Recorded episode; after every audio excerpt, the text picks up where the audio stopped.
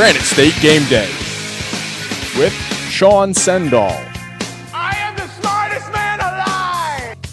and the coach, What's going on? I said, there's a cat in the house. Cat in the house? I said, yeah, there's a cat in the house. Mike Bellevue. Mike, why are you in such a bad mood? What do you care? Talking everything from New Hampshire high school athletics through the collegiate ranks and up to the professionals. Nothing is off the table with these two. No, no, no. Don't don't uh, turn off your radio. Don't change the station. Don't adjust any of your dials. Yes, this is Sean Sendall. I am back. We are back. I know it's been a bit of a hiatus with the holidays and with weddings and traveling and really everything on my end. Well, holidays were on everybody's end, but with everything I had to do, yes, there was a bit of a hiatus. However, we're back. We're here to wake you up this morning. We are here uh, to get you going. Glad you're joining us. Once again, I'm Sean Sendall here on Granite State Game Day, ESPN New Hampshire. We have an interesting show lined up for you today. And I say interesting for a multitude of reasons. However, um, there is also an announcement to go along with that, and I will hold off a bit uh, to make that formal announcement. But the show lined up today will have a number of guests. They will bo- both be in studio and calling in on the telephone line, and they will be special guests. Special guests, voices that you know, you love, and you've heard over the years. That's right. We are going to have a ton of people, and most of that will be in the second hour. However, the first hour will be traditional. Let's talk. Let's hash it out. It's going to be difficult to try and go over everything that happened in the past, so we'll focus on what is in the very near future and maybe very recent past. Of course, again, I'm Sean Sendall. I'm joined by the coach, Mike Bellevue. And, coach, uh, you just ran in, man. You're late. I am late. I have, we up haven't late, been up late watching college basketball. All right, if that's your excuse, you know I will allow it. You know knew how you I feel about that. Although you're you're kind of clashing here today. I am Uh, you have a UNC long sleeve shirt on, which is very nice. And Christmas gift from from Jessica. yes. that makes sense. The daughter there for grad school. However, the hat is a lovely hat, but it is a Texas Longhorns, uh, you know, winter hat. Now they're at least not in the same conference. However, there- there is significance to the hat. well, please, Yes. if you'd like to elaborate. Our junior shortstop Bryce Regan. In the fall, he decommitted from Virginia Tech and he committed to the University of Texas. So I thought I'd honor him today. He's out playing some unbelievable tournament in Arizona or something this weekend, and I've been talking with his father a little bit. And another Christmas gift, um, a Texas Longhorn snow hat. I love it. I will say that, well, first of all, I can't imagine people around the Longhorns area needing that hat. But, you know, I guess they, you know, it's all relative. They get cold too. I will say that i it, you're better off wearing this combination than you would be if it were a UNC shirt and a Virginia Tech hat.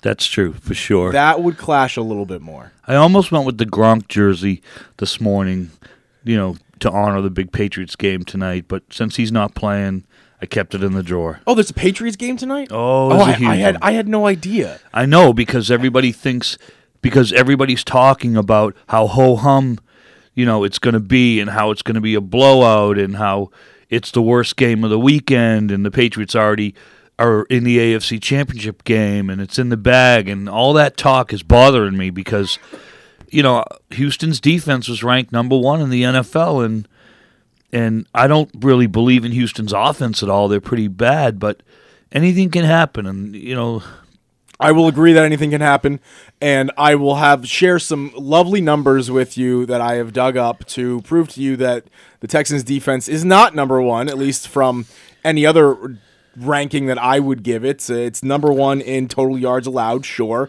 Everything else, however, it's not. So we will get into that, I promise you, all during the first hour, and I have surprises for you in the second hour, Coach. okay. Um, the announcement, now that you are sitting in your seat, as you and I both know, uh, this will be our last show.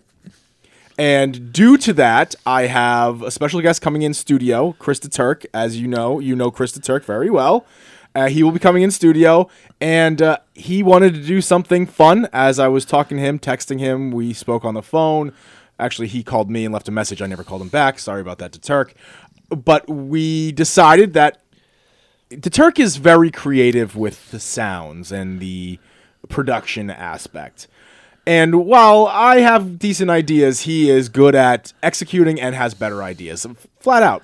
So I told him to pull together some things, and uh, we also scheduled a few uh, uh, possible guests in the second hour to call in. Some voices that you've heard on this station and may have not heard in quite some time. Uh, people that we've worked with, and it's, it should be a good, fun second hour, Coach. I'm excited. Uh, So I wanted to surprise you with that. I know I didn't text and tell you that, uh, but I wanted to surprise you. The second hour will be a little more jumbled than usual, but it's going to be. Hey, look, it's the last show. I have to go out with a bang. Can't just talk sports the entire time. But we will wake you up with sports here uh, on ESPN New Hampshire. Thanks for joining us. I'm Sean Sendall alongside the coach Mike Bellevue. It's seven past, actually about eight past your top of the hour, seven oh eight. And your New England Patriots do have a big game. In fact, there are four big games this weekend.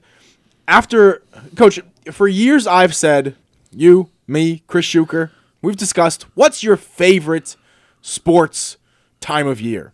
And you consistently will say wild card weekend, conference championship weekend, or uh, wild card weekend, then this this weekend, wherever This weekend here, I what do they call it? Divisional- Divisional, round or divisional something? round. It's really the ga- I love this weekend. You've consistently said I love wild it. card weekend and this weekend because it's four games and you get to watch all of them. There's no overlap. It's very definitively uh, one game at four o'clock on Saturday, one game at eight o'clock, and then one at one and one at four on Sunday for two consecutive weekends. I have always said, of course, that first uh, Thursday, Thursday, Friday, Saturday, Sunday of, in fact, really the Thursday, Friday of uh, the NCAA March Madness, and Schuker has always consistently said opening day for baseball.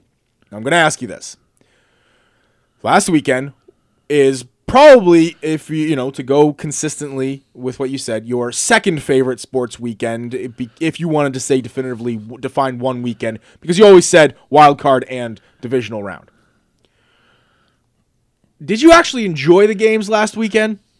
Honestly, did you honestly enjoy the games last weekend? I try. I I um didn't think that I was going to watch all four games, but because of either the weather or just being kind of boring New Hampshire, I stayed and watched all four games painfully, painfully.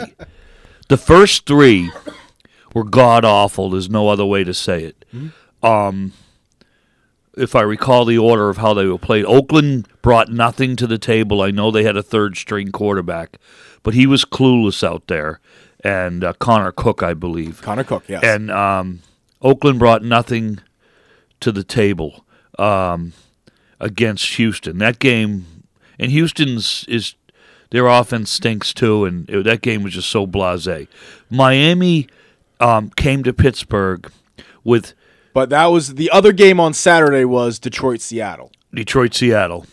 So that was um, Miami Pittsburgh was sun the first game Sunday. Okay, so Detroit, Seattle, um, as expected, Seattle's defense, they're outstanding, and, and Russell Wilson made just enough plays. Although I, I, I can't think of the receiver's name, he had a couple of one hand catches that were pretty spectacular, um, and it's not Doug Baldwin. But anyway, um, but again, a blowout. Um, Seattle just kind of like they like they do. It was Richardson. Richardson I don't remember really yeah, a really name. good play. A couple really good plays in that game, and but I want to get to Miami a little because uh, uh, it was at Pittsburgh, but Miami showed up to Pittsburgh with their mittens, with their uh, winter hats, even more significant than I'm wearing now with my Texas hat. Their Miami winter hats and their um, and there just couldn't be enough um, warmers, electric warmers on the sideline for them. They just acted like we're freezing. We don't want to tackle. We don't want to be here. I really was so disappointed Well, let me ask you in that football team. I'm going to cut you off and ask you. Okay, so they went in, they showed up like pansies and wore everything to stay warm. On the flip side, the New York I don't have a problem with that Giants- if they played harder. the New York Giants showed up and warmed up shirtless in Green Bay, where there's where they they were saying that there was a pond right near or, or a lake right near uh, the stadium that they tested how thick the ice was, and it was almost a foot thick. That's how cold it was. It, uh, the pond or lake froze 11 inches thick of ice, and their receivers go and warm up shirtless and in shorts. Did they play any better? No, but I'll even back up the pro the the time they were mostly shirtless was a couple of days before when a few of the knuckleheads from the Giants, Odell Beckham Jr. included, went down to Miami and partied with Justin Bieber instead of focusing on trying to beat a Green Bay team. That was the the first half of the Giants Packers was the only good football well in terms of competitiveness I was going to say, played yeah, I'll give you that. only good football competitiveness played for the weekend because the Packers in the second half were outstanding. Aaron Rodgers throwing um, three out of his four touchdown passes in the second half. He looked brilliant. That was probably the most. That was the game that I was most intrigued by. Yeah. Had the most hope for to be a competitive football game, and then by, at the end of it, um, we had four football games that were one-sided. Very disappointing for the NFL last weekend, and for me, someone that looks forward to that weekend. And and and I- so now I'm saying I'm putting all my eggs into this weekend's basket. And I- saying, I'm expecting Let's hope that games. there's going to be much better games. I'm expecting better games this weekend. With that said, uh, Coach, uh, remind me of who your final four were for the NFC and AFC when we picked back in August. Do you remember? uh, I probably in the NFC. I probably went Arizona. I probably went Arizona in um, Seattle. I'm I'm thinking. In the AFC, I went New England and Pittsburgh. I, you, I thought you went Carolina. I thought you were going to throw Buffalo my way. No, that was that was two years ago now. right. I I will tell you that I went Pittsburgh and New England as well. Right. I remember we both had that. But do you remember who I had in the uh, representing the NFC in the Super Bowl? Because the team I have there is still playing. Um, I think you might have had. It didn't look good early, but it looks very good over the past eight games. Green Bay, I think. Mm-hmm. And they have looked unbelievable in the last eight games. They have looked great. Now I had Green Bay playing Arizona in the NFC Championship, which clearly won't happen. Uh, but I have three of my four teams still standing uh, that I expected to be uh, in the their respective conference championships. So I'm sticking with you know when, when we f- do our official picks, I'm sticking with my my three teams. That means I only have one game really uh, to pick this weekend if you do it sequentially and I'm looking forward to the games this weekend. Last weekend was a bust, and it's exactly what the NFL didn't need after a year where uh, the I believe it was their third consecutive season of ratings slightly declining. Um, they declined a little bit more this year from last year to this year than they had the past few years and that's for a number of reasons. But once the election was over, uh, the decline was still there, and uh, thus prompts some freak out by NFL uh, ownership and by league office. And now you see two teams in a city uh, where two teams left. Uh, only a mere 15 years ago, because they're uh, quite frankly, Los Angeles is an awful sports city. You have a lot of people from not from the area. They don't care about sports. It's who's at the game is more important than what is the game. So now you have two basketball teams that you can barely support, even though one is usually quite talented and it's usually one or the other. You've got multiple baseball teams that okay, the Dodgers probably have a decent backing, but even still they don't sell out in the playoffs. No, and people leave in the seventh inning. It's crazy. And then now you have two football teams. Mind you, one of them left a mere 15 years ago and decided to come back. And uh, the other one that left is now putting in papers to leave their current home so they can move to Las Vegas. That's Oakland, right? Oakland is, Yeah. yeah. the Raiders are looking to move to Las Vegas, and the Chargers decided to Art Modell it and surprise everyone and say, oh, by the way, we're moving to Los Angeles. So to me, a lot of the the movement here is due to league pressure to make sure you're in bigger markets despite more fans being in those areas. Let me ask you something, coach. How many people did you hear stories about people, um, you know, from San Diego, San Diego fans being upset, angry, burning jerseys, saying they're going to miss their team? How, how many stories like that did you hear? Am I right in saying not many? I mean, I heard a few. Like, but not much. Okay, but Like, I mean, I think this story you- has flown under the radar. did you hear more? Not in San Diego. Did you hear how many people stories did you hear of LA people being excited that they got the Chargers? I heard Not- zero. Not much. I didn't hear any. I didn't so, hear much at all. so while the story may be flying under the radar on the East Coast, I don't think it is out west. And I think there, uh, the few stories that have trickled out east have been San Diego wins that are not pleased, and not a single LA person has. I haven't heard anyone saying, "Yay, we have another." I team." know it. It's it's So why move to a city that doesn't want you? A city that you aren't going to have any fans. Oh, and by the way, you're going to play in a soccer stadium for the next couple of years. I just don't understand why move to a city that just got another team back. So now they have two teams. I just um I'm a big I don't get it. I I, I just I thought the San Diego Chargers were and I could be wrong. I thought that they were like, pretty well supported there. Oh yeah, no, they are. A they neat just place to play. the they the city refused to fund a, a new stadium. They It's as simple as that. you're, You're very rich. You fund the stadium, and the owner Spanos gave him the big middle finger and said, "Okay, we're going to move." Wow. And that's exactly what happened. Now, rather than having a brand new stadium that could have been built by the owner with support of the NFL, they will have a brand new stadium that they have to share in LA in a year or two. So they're going to share it with the Rams. Yep. Kind of like the New York Jets and Giants. Yep. Wow. And by the way, the Jets Giants, that was, you know, that's that's built. I mean, you look down in Dallas, that's built by the owner. Some of the best, you know, the, some of the best areas, they're they're built by the owners. And you know, you want to keep them there. You want to threaten to leave. Uh, I wouldn't want to build. You have a ton of money. You the league has is a billion dollar association. Figure it out. Uh, it's it's tough when you're charging me hundred fifty dollars for a ticket by itself, plus parking, plus food, plus drinks, and then telling me, oh, by the way, let's donate to a new stadium. That that's that's tough to swallow. So I get that, I get that, but I'm a big proponent, coach, of uh, really looking at the history, the past, and making sure you don't make the same mistakes from the past, learning from the past. And uh, that's why a lot of the conversation from some stupid national folks about Boston being racist bothers me. Uh, because a lot of people are talking about, uh, well, in the 50s, in the 60s, in the 70s, um, and even some of the 80s, this is what happened. Well, uh, fortunately, here in the Northeast, we like to learn from our mistakes, and we are learning from them. Whereas places in the South, take Mississippi, used to hang the Confederate flag up until about six years ago on their state capitol. So uh, we like to learn from our mistakes up here. I don't think the NFL owners have learned from their mistakes. Los Angeles can clearly not support a single NFL team. There's there's a reason two left as recent as 15 years ago.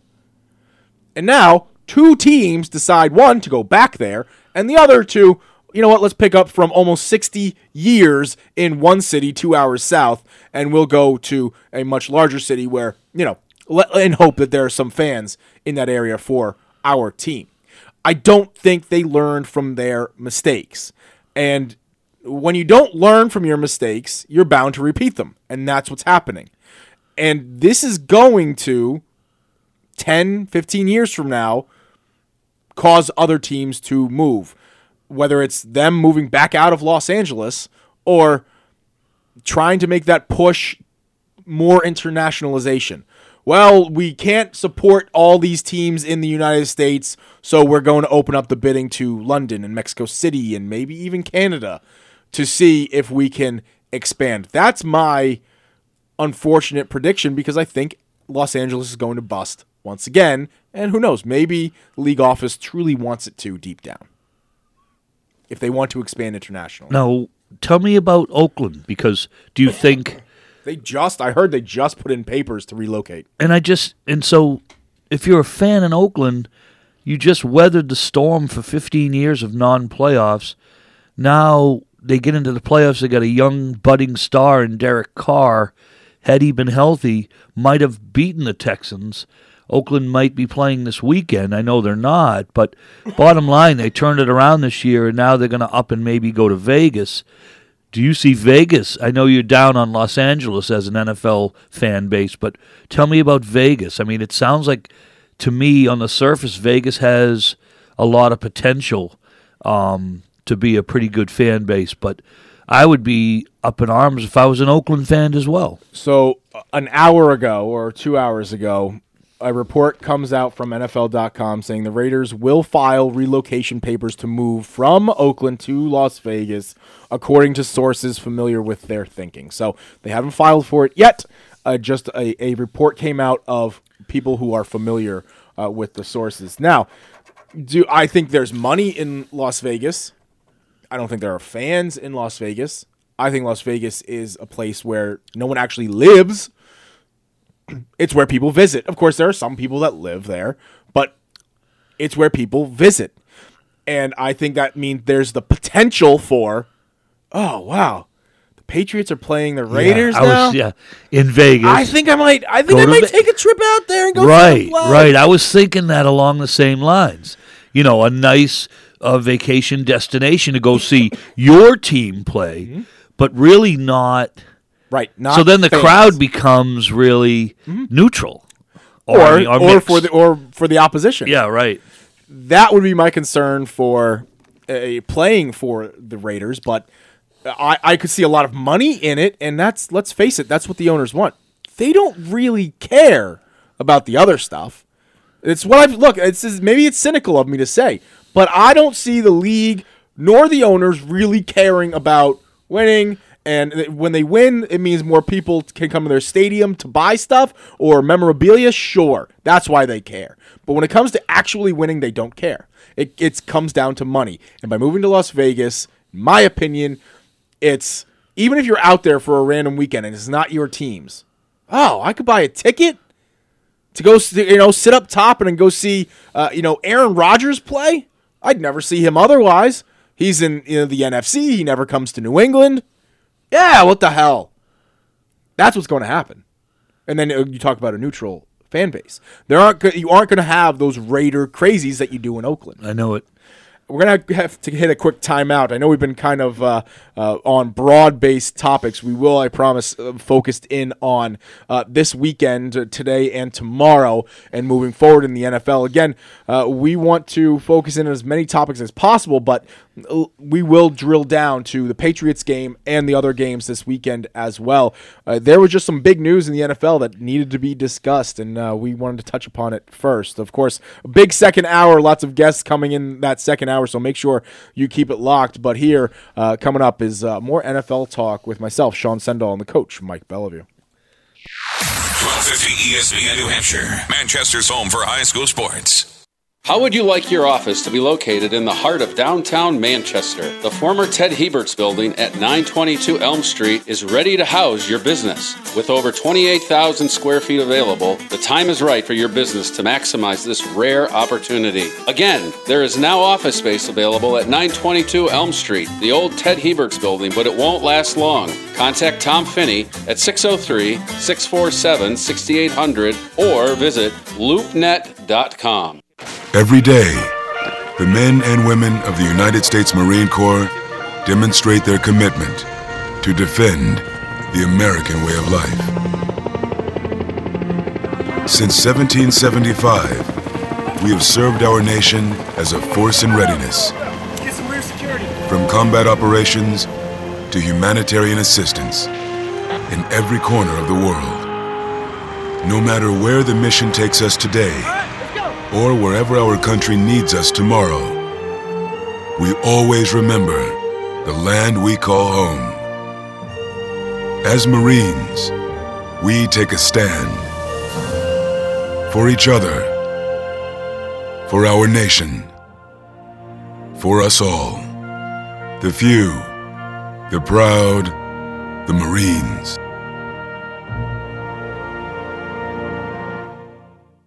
Imagine this. Your 14 year old daughter and her best friends are maybe getting ready to go out. They're maybe upstairs in her bedroom with music playing. They're laughing, maybe trying on clothes, putting on too much makeup, and maybe taking sips of vodka straight out of the bottle, which they might tuck into someone's purse to take to a party. Imagine your kid doing that. It may be hard to imagine, but it is happening. New Hampshire has a big alcohol abuse problem. In fact, New Hampshire ranks second in the nation for binge drinking among 12 to 20 year olds. Second, you can check the stats at checkthestatsnh.org. As parents, we want to protect our kids, but we have to start now, before it's too late. Learn how you can make a difference in your child's life at checkthestatsnh.org and help the Partnership for a Drug Free New Hampshire start the conversation today.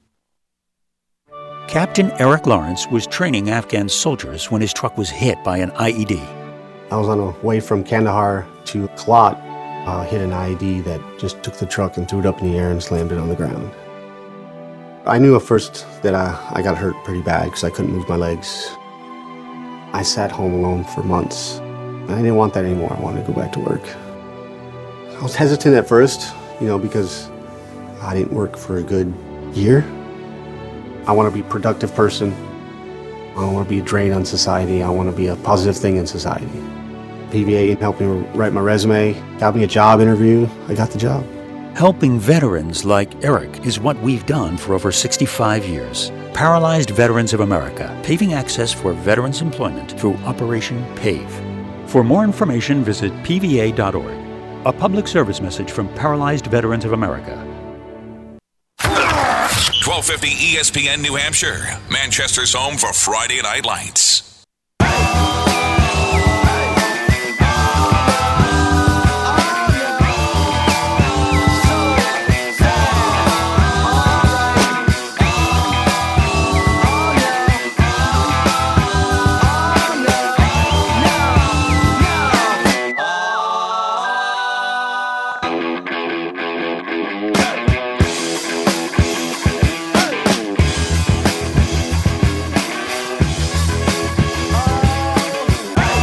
State Game Day, ESPN New Hampshire. I'm Sean Sendall alongside the coach Mike Bellevue. This is our swan song, coach. You and I will remain texting and talking, and and uh, we will We likely do some games work together. together Yeah. down the line in some capacity. However, for the immediate foreseeable future, no exact plans. So this is our, for all intents and purposes, swan song. And uh, you and I were discussing over the break, and like I said, the second hour. Before I get to what we were discussing, the second hour, lots of guests, lots of familiar guests, and uh, they'll surprise you. And I think it'll be exciting. And in fact, I only know of a couple. The Turk was lining up a lot of guys for me, and he was getting a lot of sound of clips that, of people that I've worked with, that you've worked with, that he's worked with, and of course, I worked very closely with Chris the Turk. He and I uh, hosted a show, daily show, for uh, about a year here on the station before I decided to go back to grad school, and he decided to build a house. You know, simple things, and uh, he'll be coming in. I try. I'm trying to get other people to call. Uh, I did text Chris Schuker. Uh, I texted Ravi. Um, and uh, there are a number of other people that I texted, so I'm not going to tell you who's actually going to call. But again, I don't know all of them either, so it'll be. I'm looking forward to the second hour, and looking forward to see what the Turk has lined up because he likes to make fun of me. I've always said I'm a grounded person. I'm logical, and I'm even keeled. I never sway too far to one side or the other. I look at everything. I've always made fun of him for being a flag waver. Yay, rah rah, hometown.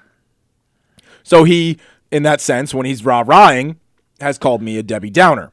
And on the other side, when Ravi's about to jump off the cliff after week two in the NFL, I've told him, well, let's let's tone it back here. Let's be more more realistic. So uh, I've always been more even keeled, but it'll be fun to see what he has for us. Now, when is the Turk coming in? Second hour? Second hour. Second hour. I'm looking forward to it. And the over the break we were discussing, you know, the the idea of as a player, as a coach, not as an owner, or you, you know, I, as an if if you're an owner who cares, but again, owners care about one thing. And that's the bottom line.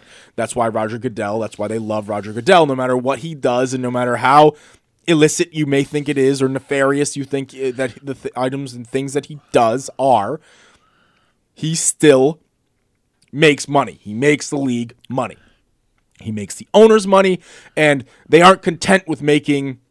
I have no idea how much each of them makes uh, over the season for owning it, but let's say each of them make makes roughly two hundred million dollars from owning a team. I, I have no idea. Let's say it sounds like a lot, but who knows when they're talking about billionaires? They aren't content with continuously making two hundred million dollars, and you know it going up incrementally with um, with uh, the just the cost of living, every you know how inflation with how everything goes up. They want to continually make more, Turning a profit year after year. Turning additional profit year after year. Yeah. It's one thing to turn the same profit year after year, and it's being a lot. If it's not continually raising, that's when they ha- and going up. That's when they have the problem. But as players, you do have other goals.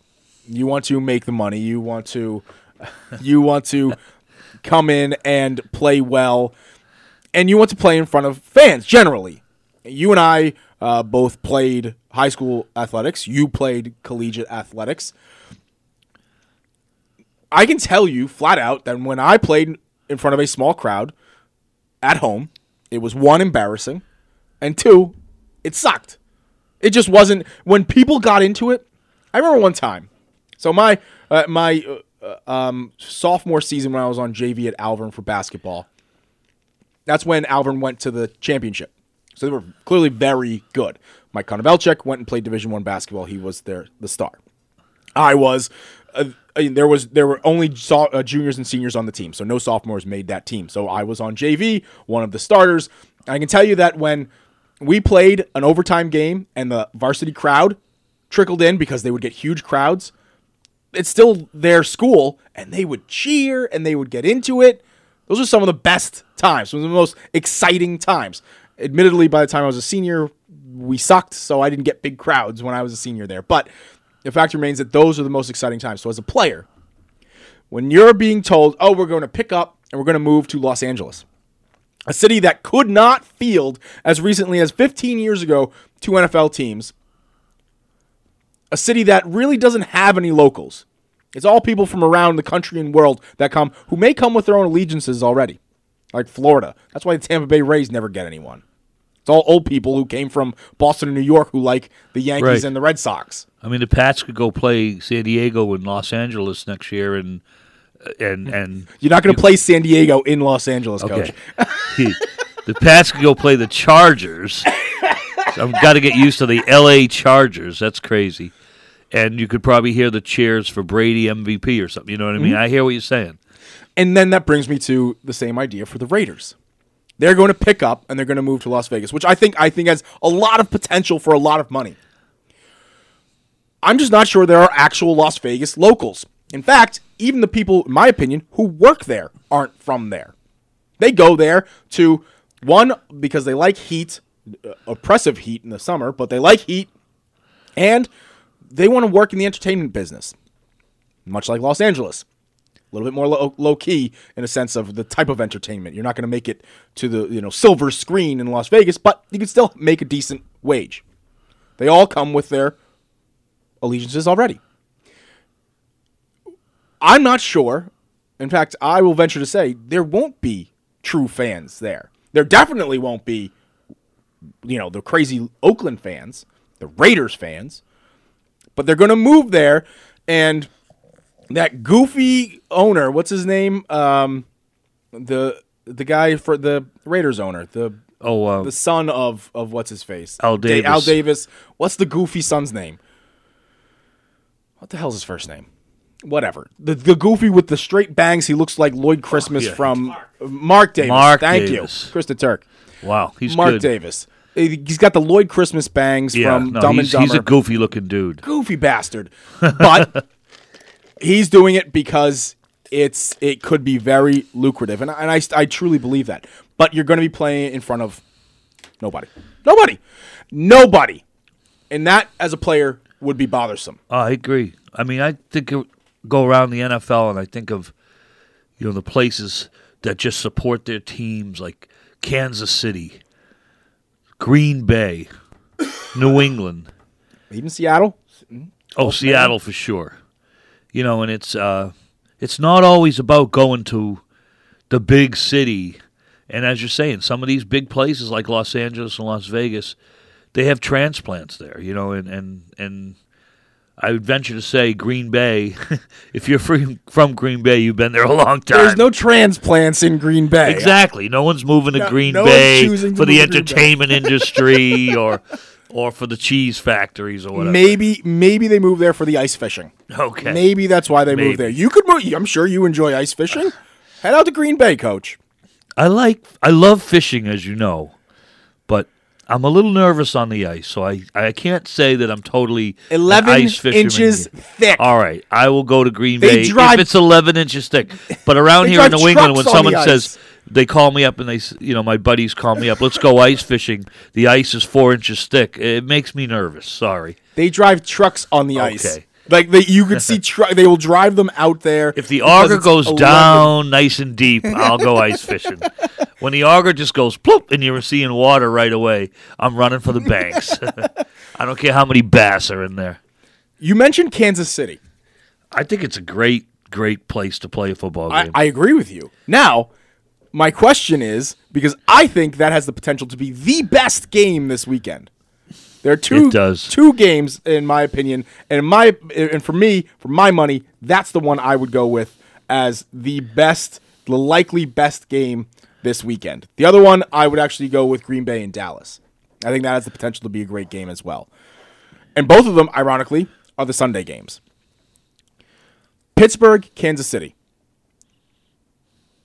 Can Pittsburgh win in Kansas City despite you saying that it's one of the best places to play for a home team? I know you and I both had Pittsburgh moving on initially back in August. You don't have to stick with your picks. Who would you go with, or who are you going with in that Sunday game?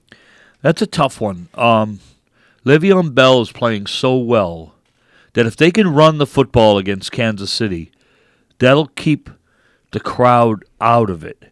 Just the nature of a good running game can kind of lull the crowd into more of a silence. Um, if the running game gets stuffed, if Pittsburgh's running game gets stuffed and Roethlisberger's got to, you know, change plays at the line of scrimmage with that crazy, crazy one of the loudest stadiums, you got to agree. Oh, and that the NFL, that could be the difference. You saw it with the Patriots last year in Denver.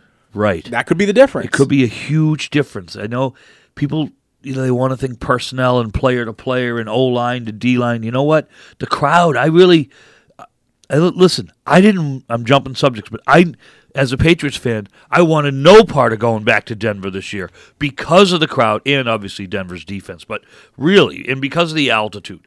So, I didn't want the Patriots to go to Kansas City because a slow start and get that crowd whipped into a frenzy. So I think for Pittsburgh, they can quiet the crowd with Le'Veon Bell and a good running game. If they have to go to a throw game and audible at the line of scrimmage, they're going to run into some problems. I do think Big Ben is healthy enough to be effective in the game. Um, and I love Antonio Brown. I mean, he's just an unbelievable not? playmaker. I mean, how can you not? Exactly. Um, okay, I'm going to say this from a s- selfish standpoint. I kind of want to see the Pats play Pittsburgh because I I think Pittsburgh is a fun team, and, and although I want the Pats to win no matter who they play, I think it would be a really cool AFC Championship game. I'm going to go with Pittsburgh um, in a 24 to 20 kind of game. I just don't think Kansas City's explosive enough offensively to stay with Pittsburgh's explosive offense. But again, I'm going to just caution, throw caution to the wind and say the crowd factor may end up tipping the scales a little bit in this game towards Kansas City. But my heart's saying go at Pittsburgh. I think Pittsburgh is overall the better team. Agree with uh, you. more well rounded. I don't think either neither defense I'm surprised by, but neither defense jumped out at me during the season. Uh, you, when you expect you ex- always expect Pittsburgh's to, and a team with Justin Houston. I know he was you know coming back from injury, but uh, a, a team with Justin Houston that in the past few years has been phenomenal on defense. It really didn't jump out at me either. So I, I expect kind of a, a higher scoring game maybe a little bit higher than what you expected. I would I would say mid 30s and probably a four point game, roughly. I mean, give or take. Uh, you're looking at you know maybe a 36-31 type game, something along those. Wow, lines. that's pretty high. And it, it, now I could be wrong. It, it's part of it is when you're uh, blocking for the pass, it's easier to, to do a, a, silent snap and you know get out there because if you're suddenly audib- having to audible from the run to a different one and they can't hear you and you're not gonna you're not gonna time of possession is not gonna be there you're not gonna run the ball as much. So if you're passing you're gonna get more chunks. And i think they will get those chunks of yards. Or it's going to be the opposite and they're going to miss all the passes it's going to be really low scoring i don't think that'll happen so I think it'll be high scoring, but I also think Pittsburgh will win that that football game. I'm going to take a quick timeout, Coach. We get back.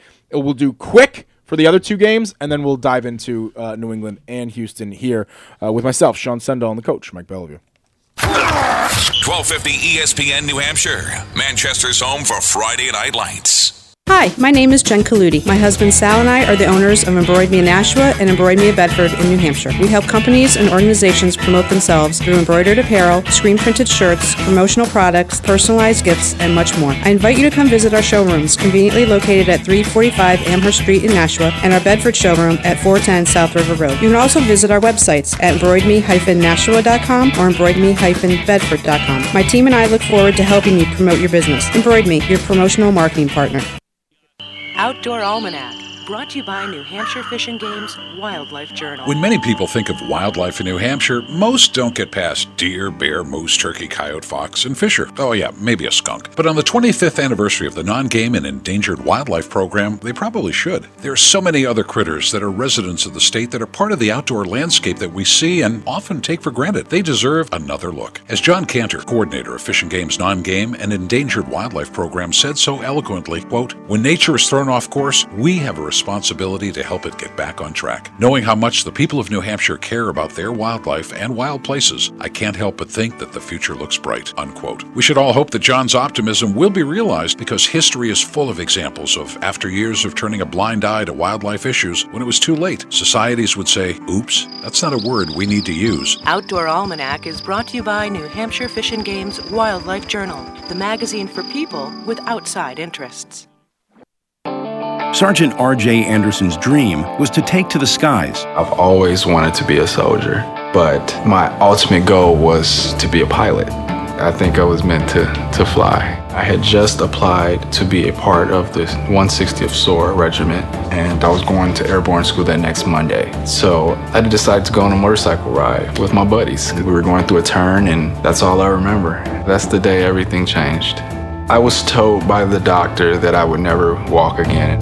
Thanks to Paralyzed Veterans of America, competing in adaptive sports lit my fire again. They help you transition for the rest of your life to that individual that you want to be. Sports like hand cycling really pushes you to, to find who you are in that redefining moment after injury. With PVA Sports, I've, I've found my freedom. Now, when I think about my future, the possibilities are endless. For more information, visit pva.org, a public service of Paralyzed Veterans of America. 1250 ESPN New Hampshire, Manchester's home for high school sports.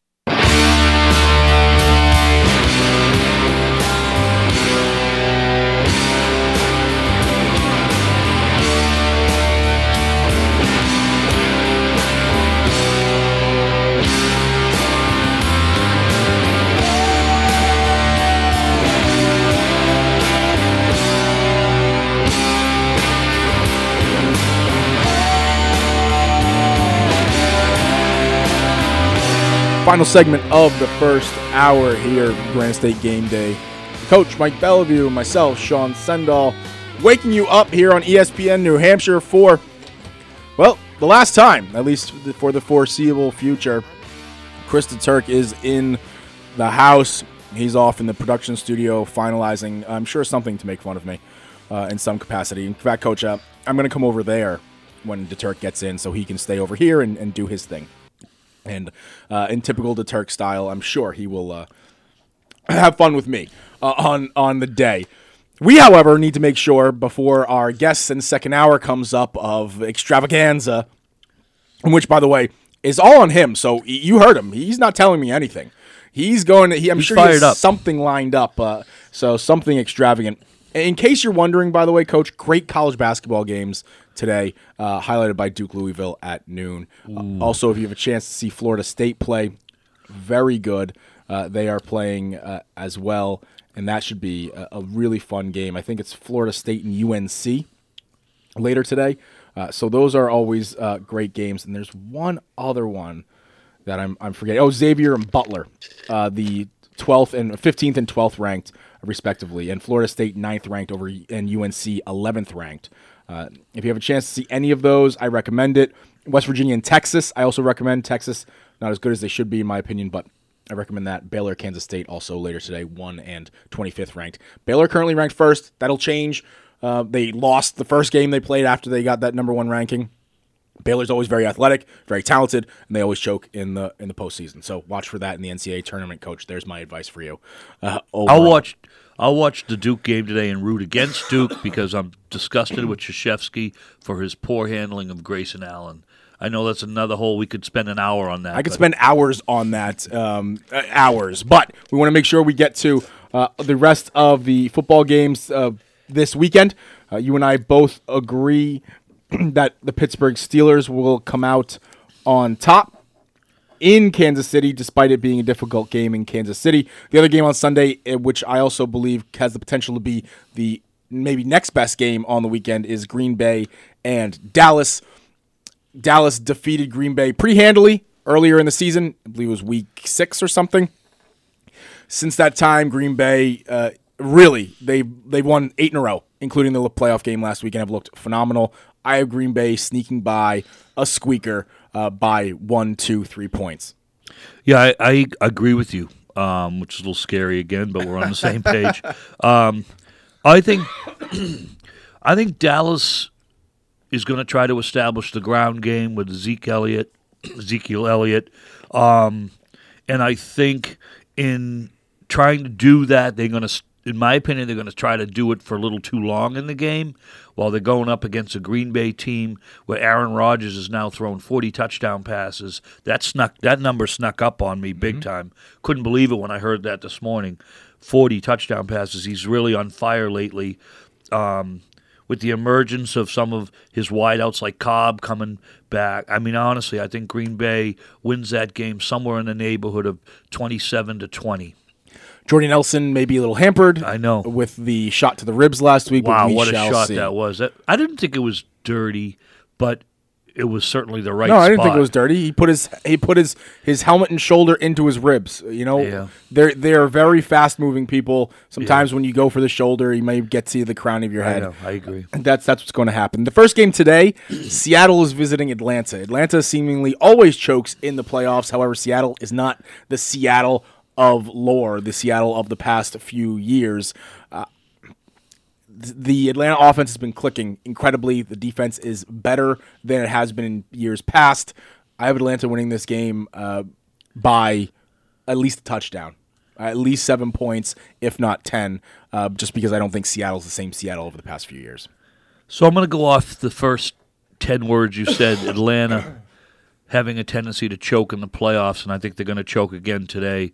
I think Seattle's defense, um, with Michael Bennett and um, Wagner in the middle, and obviously Kam Chancellor and Richard Sherman, I think they're still outstanding. And I think Russell Wilson makes enough plays and they win a low scoring. It's surprising because Atlanta can put points on the board. But I'm going to go with uh, 20 to 17 Seattle. I think it's going to be a higher scoring game. I think this Atlanta's going to get into the two, uh, the mid to high 30s and keep Seattle to uh, the kind of high 20s, uh, that type of thing, or, or 20s. And then finally, uh, we have about five minutes here to discuss uh, the New England Patriots hosting the Houston Texans. Now, Coach, let me ask you this. Uh, people have been railing in the nat I shouldn't say national media, the local media, the regional media have been railing against the Patriots defense saying, "Yes, they played well after that crazy trade of Jamie Collins. They they started to play better, but who did they really play? What quarterbacks do you did they really play? Do you buy into that?" No, I don't. I think the Patriots defense has, from the beginning of the year to the end, improved. I like to see that level of improvement, that steady improvement factor. And uh, I think the most important stat we can really discuss is how many points they allow game to game. And they're really. Are they number one in the NFL for the least amount of points scored Yes, against? points them? per game I mean, against. that's what they care about.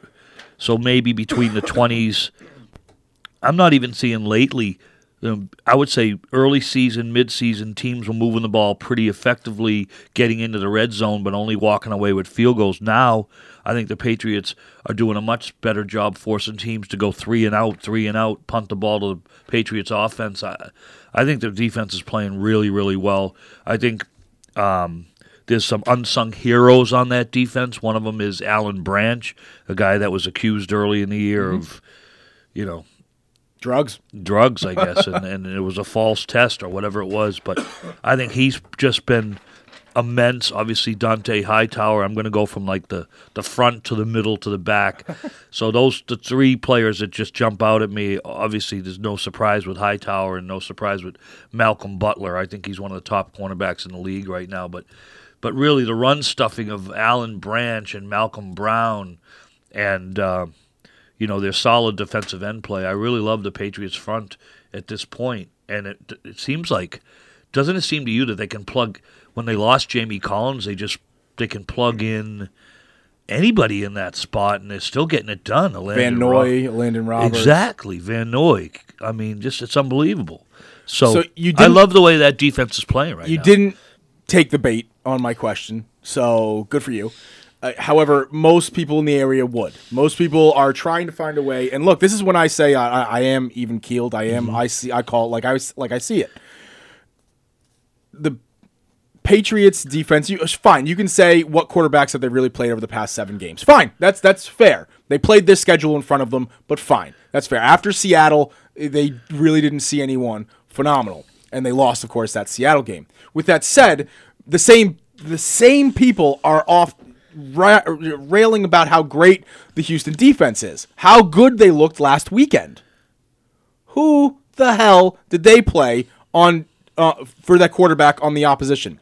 He was the immortal Connor Cook. Connor Cook, who never played a game in the NFL before. It was his first game. They had no running game to speak of. Yeah, of course they looked great. They are a talented defense, but they played nobody on offense. So I'm sorry, I don't agree there. And let me read, read you some numbers to prove who really is the better defense. Total number of sacks New England 34, Houston 31.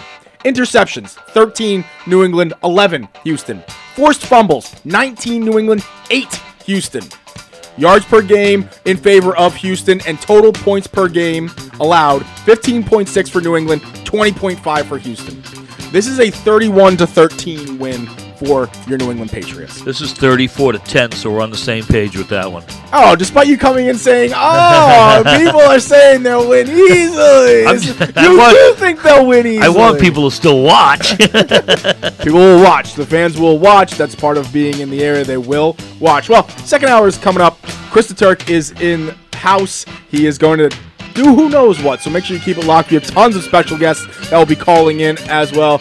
Uh, keep it locked uh, for the second and final hour of Granite State Game Day with the coach, Mike Bellevue, and myself, Sean Sendall.